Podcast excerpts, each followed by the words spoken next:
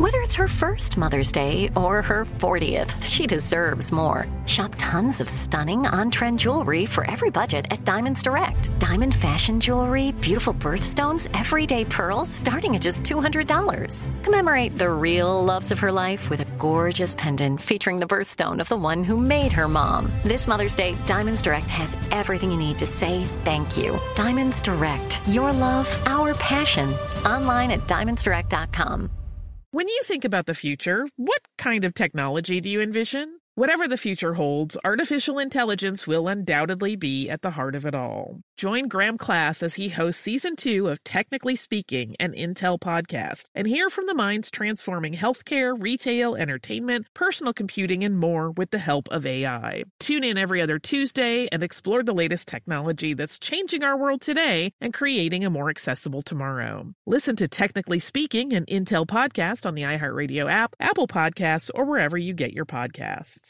I'm Tracy from Stuff You Missed in History class. Are you a small business owner or even someone who dreams of entrepreneurship? Then check out season two of Mind the Business Small Business Success Stories from iHeart Podcasts and Intuit QuickBooks. Join hosts Austin Hankwitz and Janice Torres as they interview entrepreneurs sharing insights around starting and nurturing a small business. You won't want to miss these inspiring stories of entrepreneurship and discovering ways to business differently so you can too. Me. Focus Features presents Back to Black. I want people to hear my voice and just forget their troubles. Experience the music and her story. Know this. I ain't no Spice Girl. Like never before. That's my daughter. That's my Amy. On the big screen. I want to be remembered for just being me. Amy Winehouse, Back to Black, directed by Sam Taylor Johnson. Rated R, under 17, not a minute without parent. Only in theaters May 17th.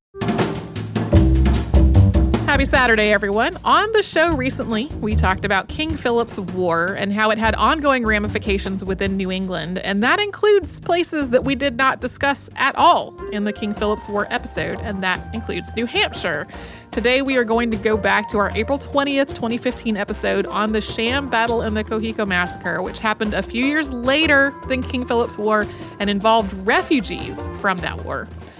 So here we go.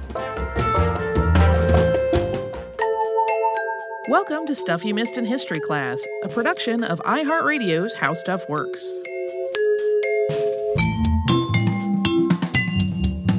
Hello and welcome to the podcast. I am Tracy V. Wilson. And I'm Holly Fry. So, last fall, I took a trip to Dover, New Hampshire, and this was mostly just to be a little personal adventure that sounded like something fun to do and a chance to look at some really amazing autumn leaves. But one of the things that led me to pick Dover specifically for my adventure was the Woodman Institute Museum. So, this museum opened in 1916 and it's mostly dedicated to local and natural history, although it has other exhibits as well. One of the town's original garrisons is there. Uh, that building was built in 1675 and then moved to the Woodman Institute property later after it was donated to the museum. It's actually pretty cool because there is an entire structure built around the garrison to protect it from the elements because it's so old. There's a lot of really fascinating stuff in the Woodman Institute Museum. Natural history and taxidermy displays are really arranged and curated a lot like they were when the museum originally opened. But one of the things that really caught my eye was inside the garrison, which is full of colonial era artifacts. And on the wall was a map that traced the progression of a conflict between British colonists and the Native Americans from the area. And the docent told me the basic story of what had happened. And the part that made me think this needs to be an episode hinged on a sham battle. So today, sham basically means trick or hoax. Um, but at the time, and maybe also regionally, I'm not quite sure, uh, the term sham battle was used to describe a lot of different mock battles. So reenactments were sham battles, or uh, battles that were done as part of a ritual were sham battles. So it wasn't necessarily meant to be deceptive. In this case, however, it was from a couple of different angles. So that is what we are going to talk about today. Uh, this sham led to what came to be known as the Cochecho Massacre or the Raid on Dover.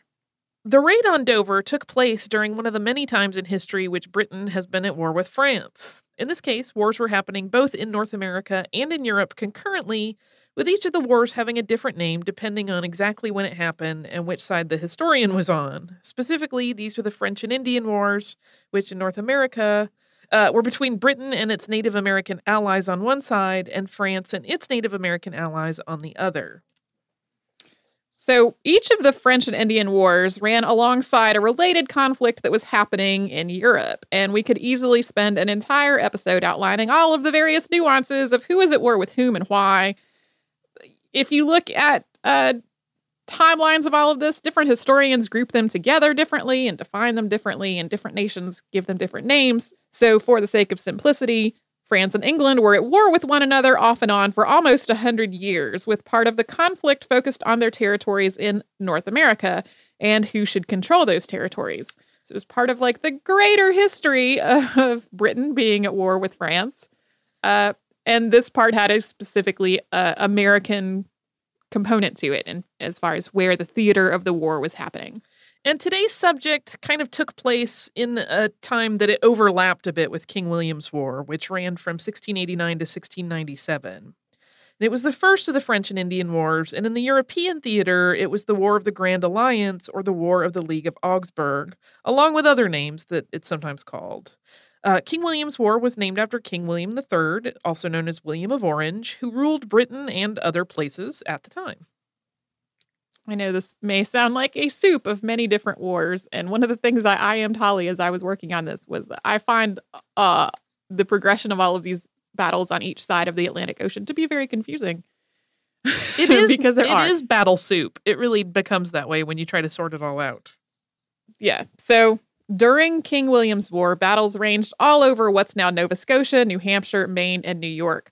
The colonies of New Hampshire and New York already existed this at this point, but Maine was founded much later, and at the time, Nova Scotia was Acadia. And yes, we have heard your many requests for an episode on the expulsion of the Acadians. We will do that at some point. Uh, I'm not sure when, but lots of people ask for that. Uh, the French also tried and failed to conquer Boston during King William's War. Uh, but before we get into this particular event in King William's War, we're going to have to talk a little bit about where it happened. And before we jump into that, uh, it's a little early, but let's go ahead and do a sponsor break now so that we can keep some continuity later.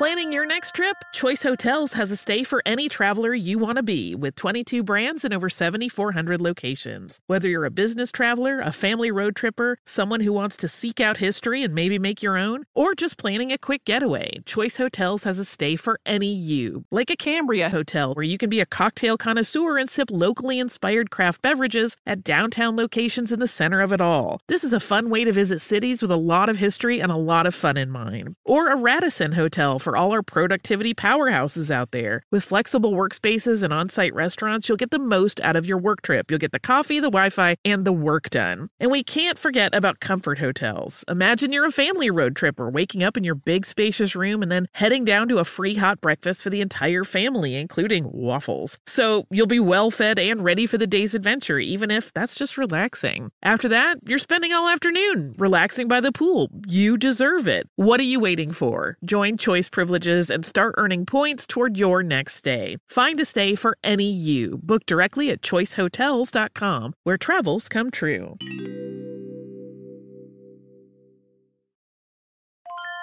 When you think about the future, what kind of technology do you envision? Whatever the future holds, artificial intelligence will undoubtedly be at the heart of it all. Join Graham Class as he hosts season two of Technically Speaking, an Intel podcast from Ruby Studio in partnership with Intel. Explore the future of technology that's rapidly evolving our world today with the help of AI. There is still so much work and research needed to fully understand the power and potential of AI, and Intel is at the forefront of implementing AI in revolutionary technology that's changing the world we live in for the better. In each episode, Graham interviews the minds transforming medicine and healthcare, retail, entertainment, personal computing, and more while pioneering new uses for AI in these spaces. Tune in every other Tuesday and explore the latest technology that's changing our world today and creating a more accessible tomorrow. Listen to Technically Speaking, an Intel podcast on the iHeartRadio app, Apple Podcasts, or wherever you get your podcasts. I'm Tracy V. Wilson from Stuff You Missed in History class. Did you know small businesses make up 99.9% of all businesses in the United States? The world is powered by entrepreneurs, and if you're a small business owner or even someone dreaming of starting your own business, then you'll want to check out season two of Mind the Business Small Business Success Stories from Ruby Studio, from iHeartMedia, and Intuit QuickBooks. And every episode, hosts Austin Hankwitz and Janice Torres talk to entrepreneurs about how they've grown from the lessons of launching and nurturing a small business and how they have found success being their own boss. From the excitement of first starting out to finding the right tools and resources to process invoices and payments like QuickBooks Money, you won't want to miss these inspiring stories of entrepreneurship and discovering ways to business differently so you can too. And if you're a small business owner or even someone dreaming of starting your own business, then you'll want to check out season two of Mind the Business Small Business Success Stories from Ruby Studio, from iHeartMedia, and Intuit QuickBooks. Me. Focus Features presents Back to Black. I want people to hear my voice and just forget their troubles. Experience the music and her story Know this. I ain't no Spice Girl. like never before That's my daughter. That's my Amy. on the big screen. I want to be remembered for just being me. Amy Winehouse, Back to Black, directed by Sam Taylor Johnson. Rated R, under 17, not a minute without parent. Only in theaters May 17th.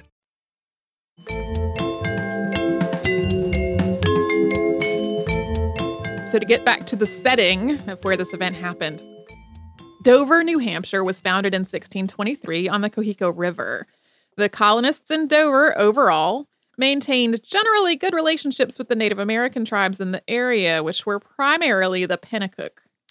And as was common with many tribes in the area, the Pennacook tended to move from place to place seasonally, depending on where food was most available. And although they hunted, gathered, and fished, they did also cultivate corn, and they taught these skills to the colonists in and around Dover while trading with the colonists for tools and supplies. There were, of course, sometimes disputes. And to be quite clear, nearly half of the Pennacook had died of disease after the arrival of Europeans and the Americans. But in general, at this point in history, the Pennacook tried to maintain positive diplomatic relations with their neighbors uh, from Europe while also defending themselves from the Mohawk, which had been their enemies for quite a long time. Pennacook chief Passaconaway formed a confederation among other neighboring tribes to this end of having positive relations with the colonists from Europe as well as defending themselves from the Mohawk. His son, Wanalancet, also maintained this confederation and the ties to the colony at Dover after he uh, succeeded his father as becoming the chief. The first industry in Dover came via a sawmill, which was founded by Richard Waldron in 1642. And depending on what records you're looking at, you're going to see different spellings. Sometimes it comes up as Waldern, D E R N E, or Waldrin, uh, D R Y N E, in the various records. But by 1664, more than 40 families had settled near the sawmill. Today, that's actually downtown Dover, but at this point, people called it Cochecho after the sawmill. Waldron himself was put in command of the militia and given the rank of major. The colonists in the Dover area also constructed garrisons that could be used for both defense of the town and to shelter people in case there was an attack. So families would gather up their food and their bedding and they would go to the garrison, which could be defended thanks to being constructed out of immensely thick logs. I mean, they are enormous. Having stood in one of these things, they are almost incomprehensibly huge logs. Uh, and there would be little slits in them for firearms to be able to shoot through. And the protection of the garrison was not just for the European colonists.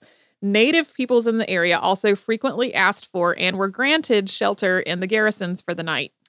The population in this area really increased significantly in 1676 when Native Americans from Massachusetts fled to Dover and other settlements in the wake of King Philip's War.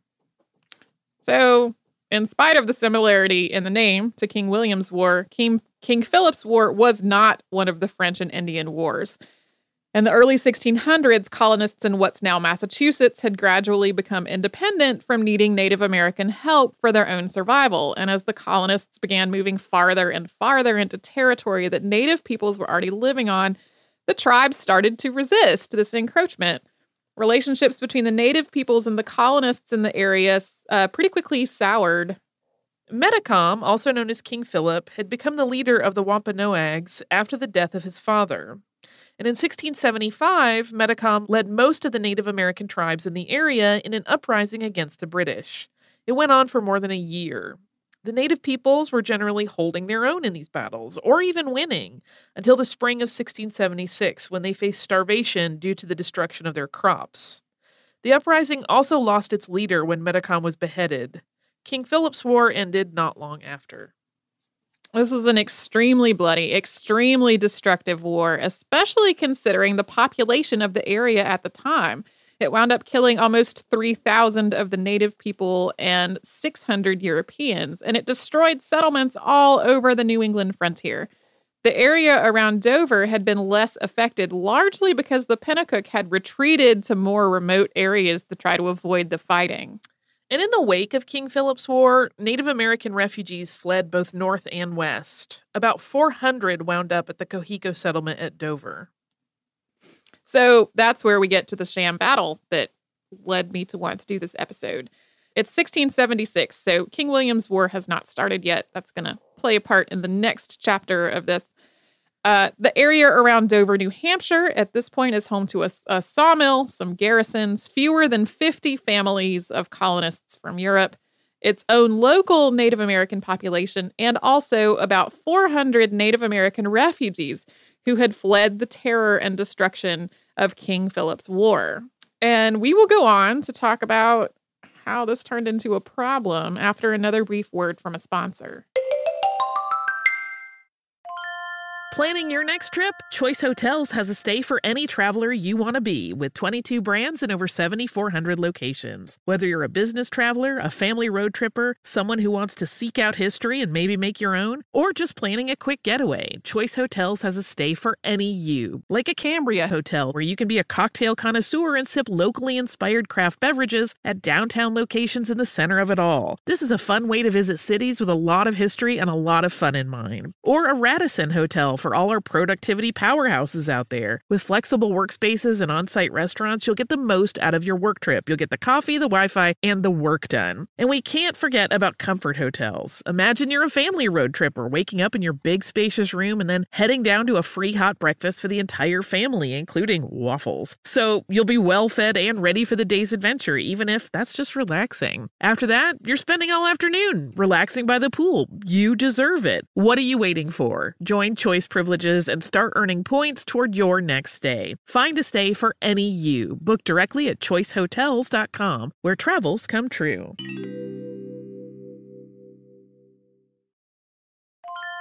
When you think about the future, what kind of technology do you envision? Whatever the future holds, artificial intelligence will undoubtedly be at the heart of it all. Join Graham Class as he hosts season two of Technically Speaking, an Intel podcast from Ruby Studio in partnership with Intel. Explore the future of technology that's rapidly evolving our world today with the help of AI. There is still so much work and research needed to fully understand the power and potential of AI, and Intel is at the forefront of implementing AI in revolutionary technology that's changing the world we live in for the better. In each episode, Graham interviews the minds transforming medicine and healthcare, retail, entertainment, personal computing, and more while pioneering new uses for AI in these spaces. Tune in every other Tuesday and explore the latest technology that's changing our world today and creating a more accessible tomorrow. Listen to Technically Speaking, an Intel podcast on the iHeartRadio app, Apple Podcasts, or wherever you get your podcasts.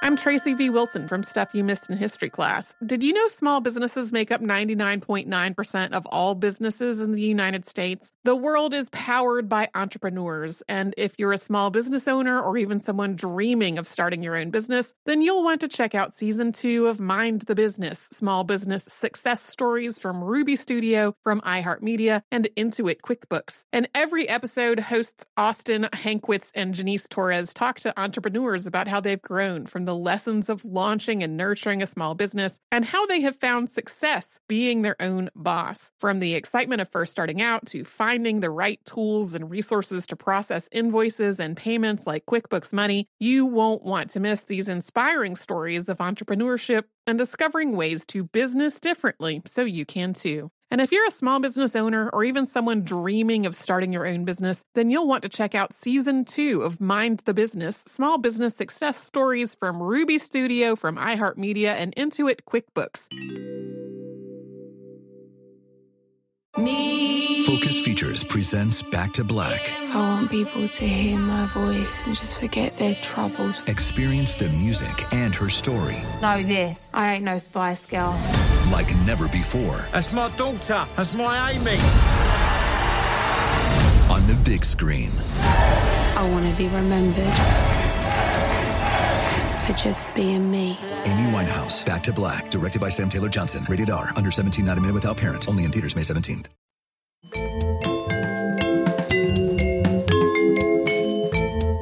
So, because the Native American refugees in Dover had fled from around Boston, Boston actually sent two companies of soldiers to capture them and bring them back by force. Now, Major Waldron thought it might be possible to make this problem go away without bloodshed. He did think that the Boston area Native Americans should be returned back to Boston, but he didn't want the native peoples from around Dover to be harmed. I mean, after all, especially from the colonists' point of view, relationships with the Pennacook had been pretty good. They didn't really want to mess that up. There was a productive trade relationship going on, there was cooperation between the peoples, and not overall a lot of fighting at that point. So he proposed that they have a sham battle. He would arm the Native Americans with muskets and they would have a mock fight against the Dover militia to make a good show for the Boston troops. The Boston troops would see this battle, be satisfied that things were being taken care of, and go back home. Uh, Waldron reportedly armed them, although with only enough for the armed men to fire one single shot and not reload. So, the part about putting on a good show for the Boston troops and making them go away seems to have been how he sold the refugees on this whole plan. But here's what he did not tell them. He had actually arranged for the Dover area militia to be present, and once the native uh, fighters had all fired their one shot from their muskets, surround them and weed out the ones who were from Dover from the ones who were from Boston, and then send the Boston group back with the Massachusetts soldiers. The Massachusetts soldiers took more than 200 Native Americans back to Boston, where some of them were executed and others were sold into slavery. So, this whole sham battle had done what it was supposed to do from Waldron's point of view. It, it had gotten the Boston area native population back to Boston, and it had left the Dover native population unharmed. However, unsurprisingly, this was not good for the relationship between the Dover colonists and the Native Americans from the area. Those productive trading relationships and diplomatic ties quickly started to crumble. Things remained tense for more than de- a decade, during which Dover added to its collection of garrisons. And the newer garrisons had a second floor that was larger than the first floor, which created an overhang that could be used to pour hot oil on people who were trying to set the structure on fire or break their way into it. Each neighborhood had its own garrison, and five houses, those that were at the highest vantage points around Dover, were converted into garrisons at public expense and surrounded by a palisade. Some accounts actually say there were a total of six heavily fortified garrisons, so there's a little bit of lack of clarity around those specifics. So, Major Waldron, possibly in an effort to try to keep things under control, also started putting a number of restrictions on the native people around Dover. He started restricting their li- their rights to travel in the woods, and he started, quote, trading with them for land but these trades always happened under duress and they always worked strongly in the colonists' favor. So things were going south pretty quickly. Eventually, Chief Wanalancet died and he was succeeded by Kancamagus. While Wanalancet had followed his father's example in maintaining cooperative relationships with the Dover colonists, Kancamagus had no intention of doing any such thing. While his father and his grandfather had tried to maintain these diplomatic ties with colonists, he had seen one injustice after another following in the wake of the sham battle.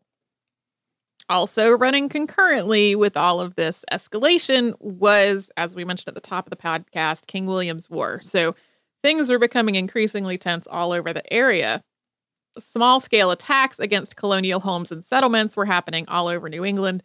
And it was clear to the colonists at Dover that more serious hostility was imminent. People started taking refuge in the garrisons every single night. Governor Edward Cranfield decided to enlist the aid of the Mohawk, who, remember, had long been enemies of the Pennacook, for support. So Kancamagus at first moved as many of his people as he could into a more remote area to try to keep them safe, and he sent a series of letters to Governor Cranfield to try to reach some kind of agreement. The governor apparently didn't enter into serious negotiations with Kancamagus at any point, so Kancamagus eventually started planning a more coordinated attack against the colonists in Dover. Although Major Waldron insisted that everyone's fears were overblown, some of the Pennacook who were loyal to the colonists tried to warn them that there was an incoming attack. Word made it to the governor, who wrote to Waldron warning him of a large gathering of Native Americans in the area who seemed to have hostile intentions. He sent this letter on the 27th of June, 1689. Unfortunately, that same night before the uh, letter reached its destination, two or three Native American women asked for shelter at the garrisons around Dover and were la- allowed in at all but one of them.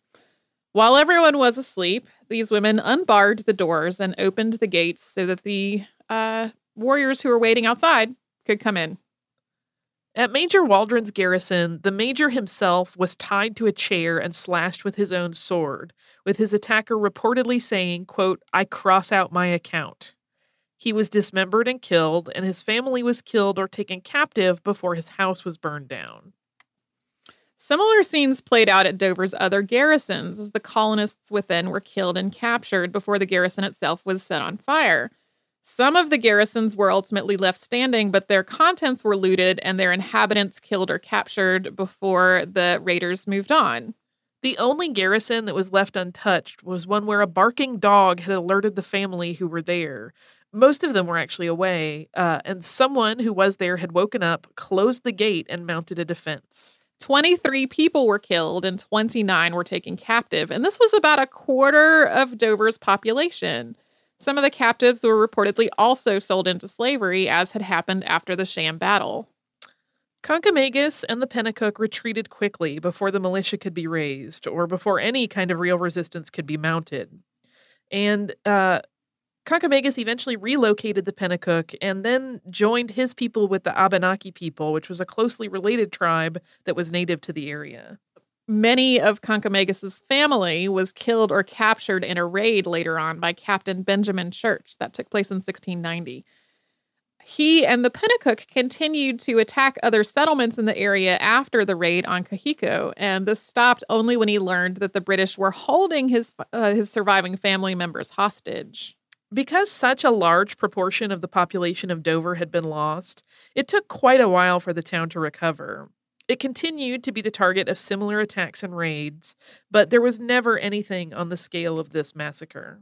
When you look into information about the Pennacook and the Abenaki today, a lot of times they're written about as one tribe or as like different uh, parts of the same tribe or the same people. So um, there are still members of those tribes who are alive today. They're not a group that has disappeared. So that is what I learned when I delved more deeply into something that I had heard the very brief um, museum docent version of uh, while on a weekend trip. Museums are uh, very inspiring places. They are. I tend, even when I am deliberately like, okay, I am on vacation and I am not going to think about the podcast because we like to work on the podcast, but it is still our jobs. It is work. And we, sometimes we need a break from work. Um, so even when I am conscientiously like, I am at this museum for myself and my own edification, I still wind up writing down things to do ep- episodes about later on. Me too.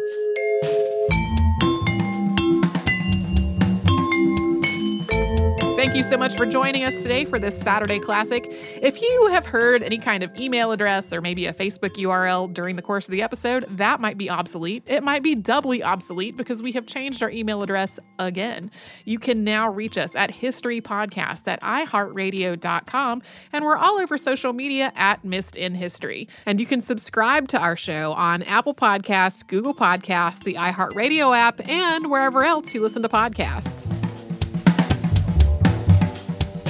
Stuff You Missed in History Class is a production of iHeartRadio's How Stuff Works. For more podcasts from iHeartRadio, visit the iHeartRadio app, Apple Podcasts, or wherever you listen to your favorite shows. Xfinity has free premium networks for everyone this month, no matter what kind of entertainment you love. Addicted to true crime? Catch killer cases and more spine-tingling shows on A&E Crime Central. Crave adventure? Explore Asian action movies on Hi-YAH. Searching for something extreme? Check out skating, snowboarding, and more on Fuel TV Plus, the global home of action sports. And find crowd-pleasing bops on iHeartRadio's Hit Nation playlist. There's new free shows and movies to love every week. Say free this week in your Xfinity voice remote. This is Malcolm Gladwell from Revisionist History. eBay Motors is here for the ride. With some elbow grease, fresh installs, and a whole lot of love, you transformed 100,000 miles and a body full of rust into a drive that's all your own. Brake kits, LED headlights, whatever you need, eBay Motors has it. And with eBay Guaranteed Fit, it's guaranteed to fit your ride the first time, every time, or your money back. Plus, at these prices, you're burning rubber, not cash. Keep your ride or die alive at ebaymotors.com. Eligible items only, exclusions apply. This is Raquel Willis from Queer Chronicles. Right now, there are close to 500 anti LGBTQ plus bills in state legislatures across the country. Lambda Legal is leading the charge against these hateful bills that target mostly trans and non binary people you can fight discrimination and help write the next chapter of Lambda legal history. To learn more about their open cases and to donate, visit lambdalegal.org. That's lambdalegal.org. With every CBD product claiming to do something different, it's nearly impossible to decide what's best for you. Lazarus Naturals pioneered the farm to front door model of transparency where they handle each step of the production process to ensure quality, potency, and consistency. Scannable labels allow you to see the test results of your hemp batch so you can be confident in the safety and quality. Visit LazarusNaturals.com today. Lazarus Naturals, committed to improving your life as well as the world around you. Not available in Idaho, Iowa, or South Dakota.